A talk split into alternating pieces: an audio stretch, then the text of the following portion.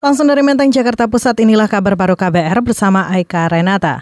Saudara, Kementerian Perhubungan menyebutkan hingga Hamin satu jelang Hari Raya Idul Fitri, masih ada sebanyak 32 ribu kendaraan yang belum menyeberang dari Pulau Jawa ke Sumatera. Direktur Jenderal Perhubungan Darat Kementerian Perhubungan Budi Setiadi menyebut jumlah tersebut terbagi dalam roda 2 dan 4.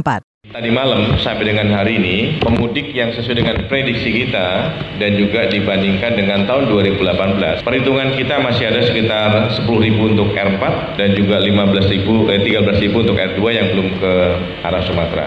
Direktur Jenderal Perhubungan Darat Kementerian Perhubungan Budi Setiadi menambahkan untuk mengantisipasi kepadatan pada arus balik, Kementerian Perhubungan sudah menyiapkan berbagai skema, salah satunya melakukan bongkar muat di Pelabuhan Bakahuni Lampung dan Merak, Banten.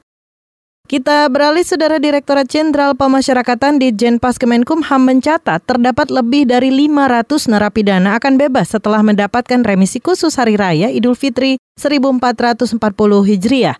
Juru bicara di Jenpas Ade Kusmanto menyatakan pihaknya telah mengusulkan narapidana beragama Islam yang telah memenuhi syarat untuk mendapatkan pengurangan hukuman. Remisi khusus Hari Raya Idul Fitri sebanyak 112.523 orang. Mereka semua telah memenuhi syarat dan pada hari raya bisa diberikan kepada mereka yang telah memenuhi, telah memenuhi syarat tersebut. Dari 112.523 orang terdiri dari 112.006 orang yang mendapat pengurangan dalam arti tidak bebas. Kemudian 517 orang sementara dan saat ini dibebaskan.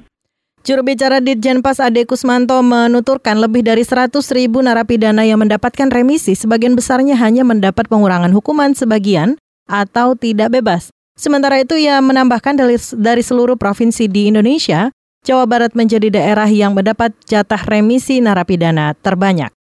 Kita beralih, Saudara Badan Meteorologi, Klimatologi, dan Geofisika BMKG memprediksi cuaca di Pulau Jawa sepekan ke depan cerah berawan. Prakirawan BMKG Tommy Ilham menyatakan untuk potensi hujan dengan intensitas sedang hingga lebat terjadi di wilayah Sumatera Utara, Sumatera Barat, dan Kalimantan. Perlu diwaspadai untuk potensi gelombang tinggi di wilayah perairan Indonesia bagian timur ya, seperti di wilayah perairan Maluku dan juga di wilayah perairan selatan Papua dengan ketinggian gelombang di atas 2 meter hingga maksimumnya mencapai sekitar 3,5 meter. Selain itu juga di wilayah perairan selatan Jawa Timur, Bali, dan Nusa Tenggara ini juga ketinggian gelombang cukup tinggi di kisaran 2 hingga sekitar 3,5 meter. Prakirawan BMKG Tommy Ilham menyatakan peningkatan gelombang tinggi disebabkan sistem tekanan tinggi di perairan utara Sabang.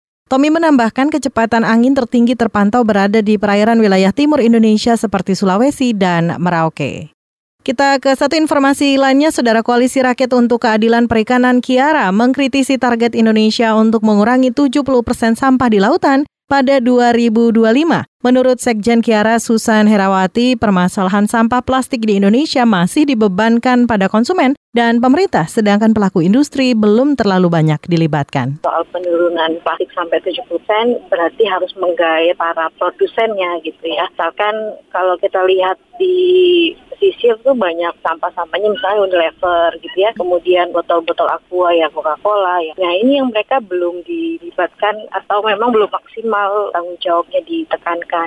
Demikian tadi Sekjen Kiara Susan Herawati. Saudara saat ini ada 8 juta metrik ton sampah masuk ke laut dan lebih dari sejuta metrik ton di antaranya berasal dari Indonesia. Kementerian Kelautan dan Perikanan sudah bekerja sama dengan 16 lembaga kementerian dan lembaga untuk melakukan pengurangan sampah plastik, salah satunya dengan bantuan teknologi kecerdasan buatan. Demikian kabar baru dari kantor Berita Radio KBR, saya Aika Renata.